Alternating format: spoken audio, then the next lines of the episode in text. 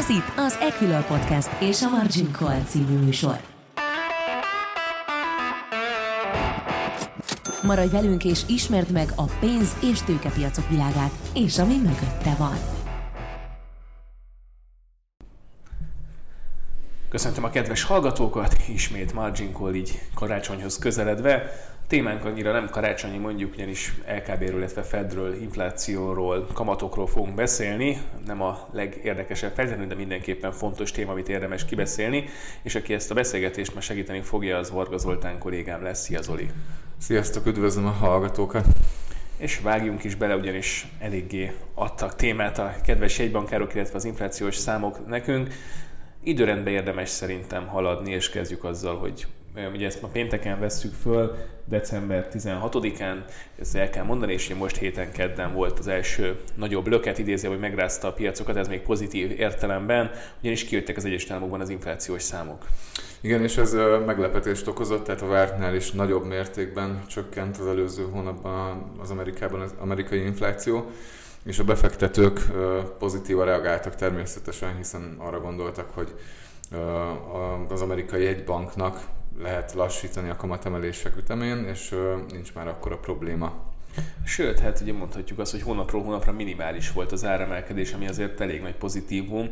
Érdemes szerintem megnézni azt a három tényezőt, ami alapvetően szokta fűteni az inflációt, és ezeknek az ára hogyan alakult, ugyanis itt rámutat arra, hogy hol van még tennivaló idézőjelben, és hol talán már nincs annyira. Ugye az egyik a különböző nyersanyagok, itt azért látjuk, hogy mindjárt megnyugvás van a piacon, akár az olajárát nézzük, akár más kulcs nyersanyagok áránál a nyári csúcsokhoz képest jelentősen alacsonyabb szinteken vagyunk. A következő ugye ez a tartós fogyasztási cikkek, itt is azért azt látjuk, hogy inkább befékeződött, ha, nem is, ha éppen nem is csökkent az ára a legtöbb terméknek. Azonban a harmadik láb ugye a gazdasági növekedésből adódóan a végy, bérnövekedés, illetve nyilván a munkanélküliség rát alacsony dolga, ami még továbbra is azért fűteni fogja várhatóan az inflációt. Márpedig, ha őszinték vagyunk, akkor a legtöbb dolgot a Fed ezzel kapcsolatban tudja tenni, természetesen negatív irányban. Igen, továbbra is feszes a munkaerőpiac az Egyesült Államokban, meglepő módon egyébként egy ekkora kamatemeléseket követően 3,7% volt legutóbb a munkanélküliségi ráta, és a Fed egyébként azt várja, hogy ilyen 4,5 százalékra is felszökhet majd ez a mutató, ami egyébként még mindig nagyon alacsony historikusan. Hiszen... Valószínűleg nagyon optimista becslés, tehát az, hogy csak 0,8-0,9 százalékkal Amerika aljához képest, hát ez nagyon-nagyon soft-soft-soft landing lenne, tehát sima landolás. Igen, ez lenne a célja egy banknak, nyilván azt próbálja kommunikálni. De ugye korábban emlékezzünk vissza, hogy néhány évvel ezelőtt amikor a teljes foglalkoztatottságot próbálta definiálni a Fed, akkor hosszú ideig 4,5% volt ez, amikor jóval felette voltunk, még aztán levitték 4%-ra. Tehát ez több évtizedes távlatokban vizsgálva ez még nagyon-nagyon alacsony szint lenne. Nyilván célként nagyon jól elfogadható szerintem is, és a legtöbb közgazdász és nyilván a legtöbb munkavállaló is aláírná, nyilván akit pont emiatt rúgnak ki, az nem örülne neki, de azért a munkavállalók nagy része elfogadná ezt. A kérdés az, hogy ez lehetséges, tehát ha történelmi példákat nézzük, soha nem sikerült a Fednek csak ilyen alacsony szinten emelni a munkanélküliséget. Tehát ez egy nagyon nagy kérdés szerintem, hogy elérhető ez egyáltalán. Nem túl optimista a Fed ezzel kapcsolatban, illetve a másik, ami szerintem szintén ehhez kapcsolódik, hogyha csak ennyivel nőne a munkanélküliség, az megtörni elég mennyiségben az inflációt, tehát letörni eléggé az inflációt. Igen, igen, ez egy nagyon fontos kérdés. Lényegében, hogyha kínálati, vagy legalábbis a Fed is és én is azt gondolom, hogy a kínálati oldali feszültségek megszűnnek, vagy jelentősen csökkennek, amit már látunk is, akkor elképzelhető, hogy jobb helyzetben lesz az amerikai gazdaság, mint ahogy azt mi is vártuk korábban. De hát nyilván ez jövőre fog kiderülni, és még nagyon sok kockázat van. Igen, mondjuk erre mondtam azt, hogy az első két láb igazából már megfelelő ütemben alakult, tehát ott nincs probléma. A harmadik láb viszont továbbra is nagyon erős lehet, hogyha nem emelkedik a munkanélküliség. Tehát én nekem egy kicsit az a kérdésem, ha két dolog lehet, vagy a FED tényleg elérez, hogy idézőjelben csak 4,5%-ra emelkedik a munkanélküliség, akkor szerintem nem fogja eléggé letörni az inflációt, vagy ha letöri az inflációt, akkor nem 4,5% lesz a munkanélküliség. Tehát ez egy nagyon nagy kényes téma szerintem, és nagyon nehéz ezt az egyensúlyt megtalálni, és eddig soha nem sikerült legalábbis, a grafikonokat megnézzük. Igen, ez egy ö, elég komoly kérdés lesz majd 2023-ban, de az eddigi adatok alapján egy, egyelőre jobb, tehát én azt gondolom, hogy én, én legalábbis személy szerint rosszabbra számítottam az idei év végére az amerikai gazdaságban, mint amilyen állapotban van most. Igen, azért szerintem is egész jól átvészelték eddig a válságokat, bár azért az inflációs nyomás továbbra is velünk van, tehát ez a 7,1% amit kimutattak, azért ez még mindig historikusan is magasnak számít. Nyilván messze vagyunk már a csúcsoktól, és Szerinted Zoli azt már kijelenthetjük, hogy tényleg elértük már a csúcsot, és innen már idézőjelben csak lefelé van? Elképzelhető, de itt megint a, a kínálati oldali ö, problémák esetleges ö, újraéledés, újraéledésétől függ a dolog. Ugye az Egyesült Államok azért jóval könnyebb helyzetben, mint Európa, hiszen itt a, a tengeren túlon a földgáz jóval olcsóbb, tehát az egy, egyik... Igen, az energetikai nyomás jóval kisebb, ott főleg inkább a benzináron keresztül jelenik meg, mert a gázár is nyilván drágul, de hát nem többszörözésről beszélünk, mint Európában, hanem 20-30%-os emelkedésekről mondjuk. Így van, tehát jóval könnyebb helyzetben vannak ebben a szempont, ebből a szempontból.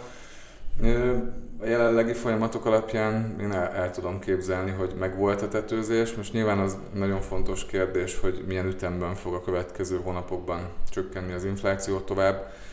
Nyilván itt a bázis hatás is nagy szerepet fog játszani a jövő év első fél évében, ami segítheti a csökkenést. És fontos kérdés egyébként, hogy a kínai újranyitással szép fokozatosan ugye elkezdték végrehajtani a, a zero covid politika lazítását. Nagyon Ez fokozatosan. nagyon fokozatosan, természetesen, hogy az ellátási láncok, hogyha helyreállnak valóban, akkor azért sokat segíthet majd a kínálati problémák megoldásában.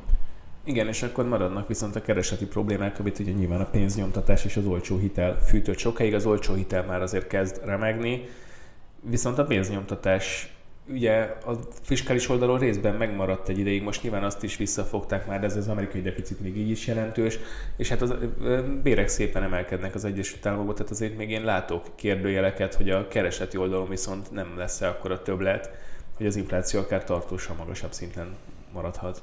Igen, ez egy ö, probléma lehet, de szerintem a Fed mindent meg fog tenni annak érdekében, hogy ezt visszaszorítsa. Most pontos értéket nem tudok a, a bérnövekedésre, de valóban erősödő, de még nincs talán azon a szinten, amikor az árbér spirál megjelenése.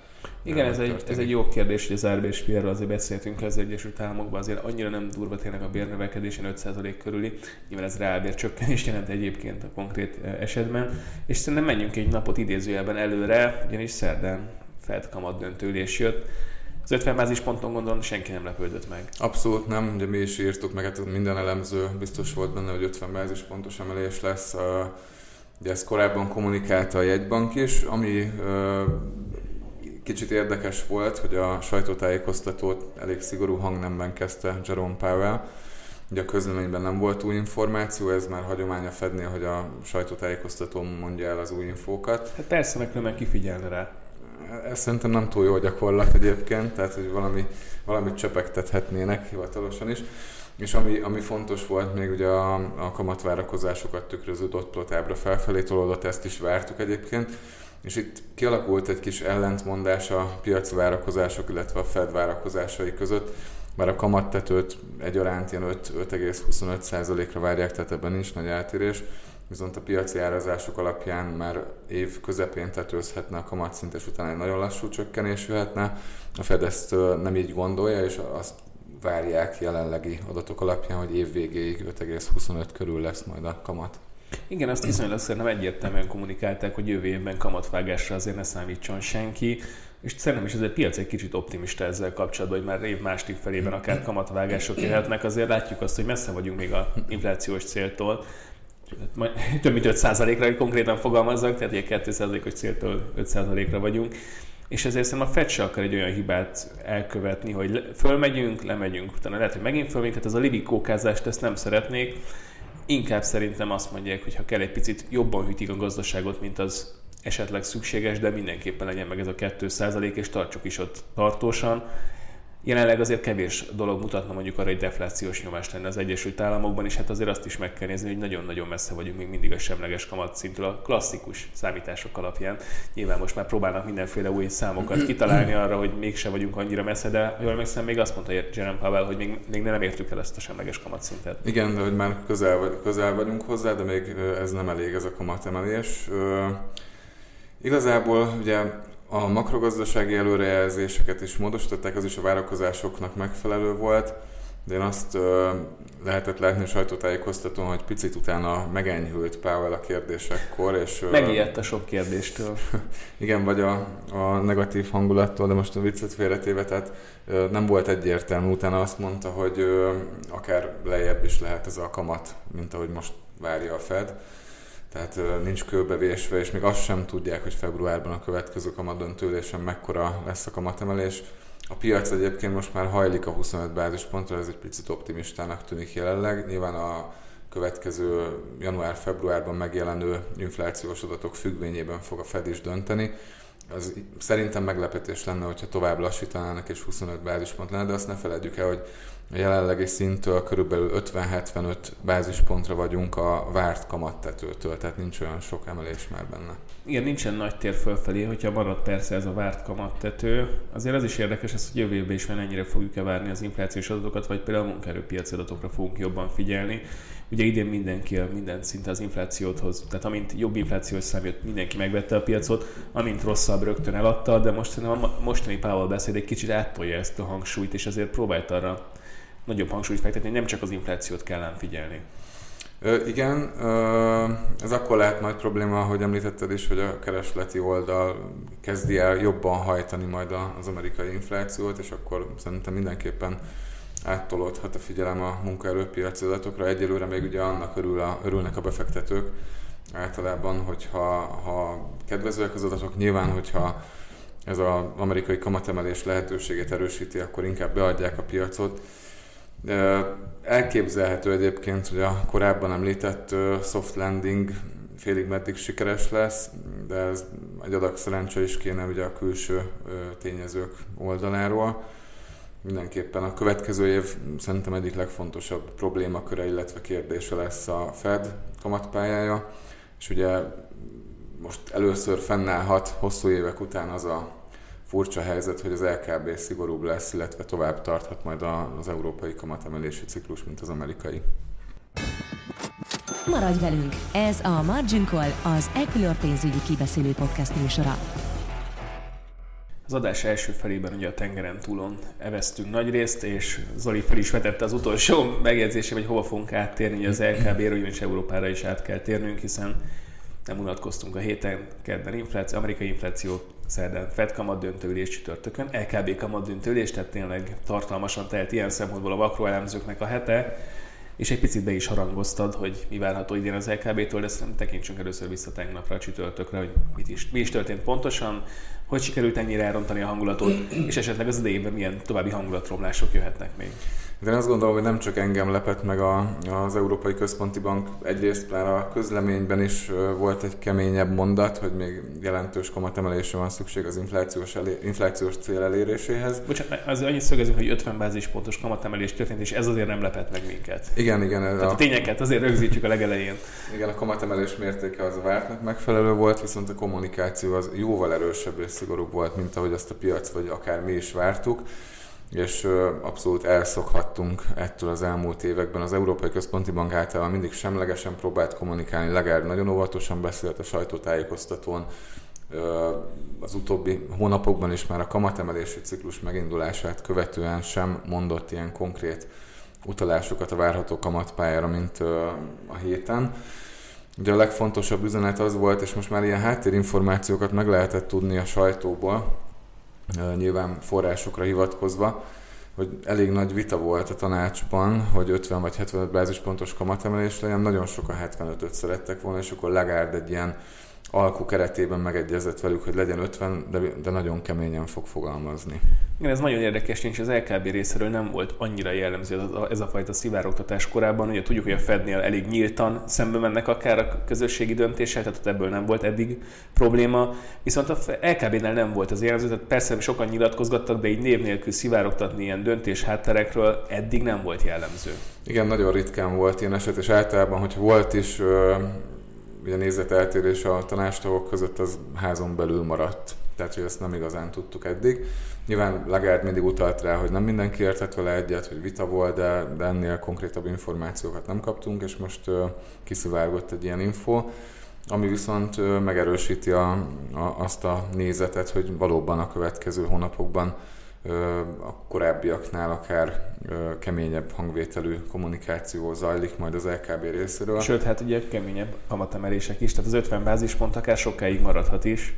Igen, ezt is mondta Legárd, lényegében, hogy most 50-re kell számítani, bár azt nem mondta, hogy hány kamat döntőülésen keresztül, most arra lehet nagyjából gondolni, hogy három, kettő biztosan, de akár három következő kamat döntőülésen 50 bázispont, tehát az másfél százalékot jelenteni még a jelenlegi szintről, ami viszont felette lenne annál a piaci árazásnál, amit most várnak a szereplők kamattetőként, az ilyen 3-75-4 százalék között Igen, van. de Lagarde ki is emelte ezt, hogy a mostani árazások szerint túl alacsonyak, és jóval e fölött alakulhat a kamattető. Hát Európában is egyértelmű az inflációs nyomást, és azért ezt látja is az LKB.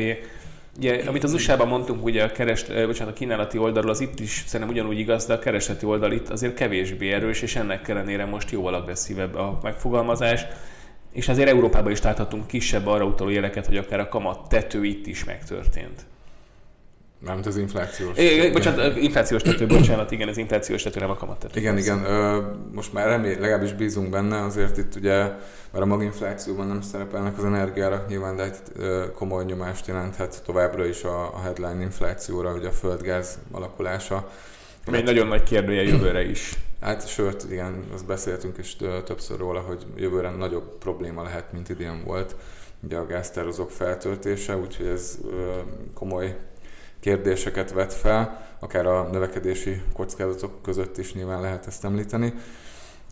Úgyhogy igazából most jól látszik az ellentmondás, bár a, a kamatvárakozások elmozdultak Legárd beszédét követően, de nem annyira, mint ahogy üzente a jegybankelnök.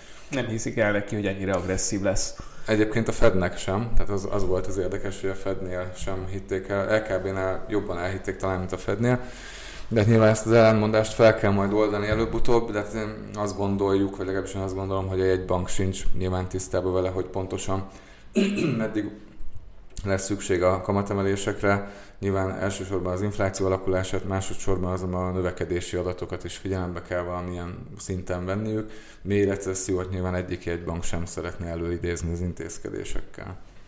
Nyilván nem is mondhatják azt, hogy szeretnék, de a kérdés is az, hogy recesszió nélkül megtörhetőek ezek az inflációs nyomások. De Európában, hogy az egyes államokban látsz erre nagyobb esélyt? Ez egyértelműen Mármint arra, hogy sikerül soft landing? Igen, igen, a sikerül Az USA-ban szerintem nagyobb hmm. az esélyre, a recesszióra pedig az eurózónában sajnos. Igen, de recesszió az vajon mennyire lesz még? Ez egy nagyon nagy kérdőjel, hogy tegyük fel technikai recesszió, vagy recesszió be is áll. Most nem tudom, ez a technikai recessziót én nagy érzést kapok néha, hogy, ilyen, hogy lehet ilyet fogalmazni, tehát vagy, vagy recesszió, vagy nem. A lényeg a lényeg, hogy mennyire mély lehet ez az európai visszaesés szerinted, és mi az, amit, eh, hogy úszhatjuk meg, akkor fogalmazzunk így. Hát nagy valószínűségem, ugye a mostani negyedik negyed évben már visszaesés lesz negyedéves bázison, és az első negyed évben is várhatóan, tehát a ugye definíció szerint akkor technikai recesszió az első negyed évben beállhat. Uh, nyilván itt ugye vissza kell kanyarodni a gázárakra, hogyha nem lesz nagy áremelkedés a jelenlegi szintől, akkor szerintem megúszható egy, egy viszonylag kevésbé mély recesszióval. Viszont, hogyha a nagy árfolyamugrás lesz, akkor bizony egy mélyebb, vagy egy hosszabban elnyúló, akár 3-4 negyed éven keresztül elnyúló recesszióra is számítani lehet sajnos. Az USA-ban egyelőre, hogyha lesz is, akkor valószínűleg nagyon kevésbé lesz mély. Tehát én azt gondolom, hogy ott jó esély van rá, hogy sikerül elkerülni a nagyobb visszaesést. Ugye a tavalyi év egyik nagy sztoria az volt igazából a befektetési piacokat nézzük, és az idei év, bocsánat, tehát a 22-es év egyik nagy sztoria az volt, ha befektetéseket nézzük, hogy az amerikai kamat szint, tehát ugye a hozam szint jelentősen megemelkedett, tehát az amerikai 10 éves kötvény ugye 4,5% fölött is kereskedett, ez egy óriási emelkedés, és Európában is láttuk, hogy elindultak fölfelé valamelyest a hozamok, de itt mire számítasz a 23-as évben, főleg tudva azt, hogy a perifériás hozamoknál nagyon óvatosnak kell lenni a Fed részéről, hiszen akár egy ilyen önmetésű jóslatot is elindíthat, hogyha az olasz 10 éves elindul 5% környékére, akkor nagyon nehezen lesz finanszírozható például az olasz adósság, de a spanyol, görög, más perifériás államokat is említhetnénk. Mit gondolsz itt, mi lehet a nagy sztori jövőre? Igen, erről már beszéltünk is, ha jól emlékszem, még a háború kitörésekor, hogy valamilyen programra szükség lehet majd az LKB részéről, ezt be is jelentették egyébként nyáron, de még legutóbbi hírek szerint nem nyúltak hozzá, ez egy ö, olyan kötvényvásárlási ilyen vészprogram lenne végül is, ami pontosan ezt szeretné megakadályozni a, a német és a perifériás hozam spreadek jelentős növekedését.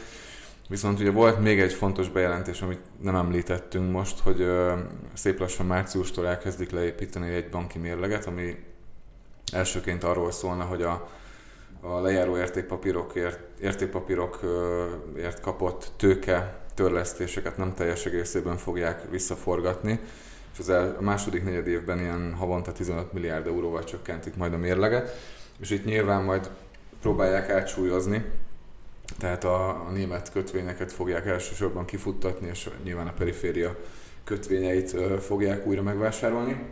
Ezzel is megpróbálni a hozamokat megállítani, a hozamemelkedést, de pontosan emiatt én arra számítanék egyébként, hogy a német állampapír hozamok akár egy jelentősebben is emelkedhetnek. Most itt nyilván a jelentősebb az nem több százalékos, de, ilyen egy-két százalékos emelkedés könnyen előfordulhat.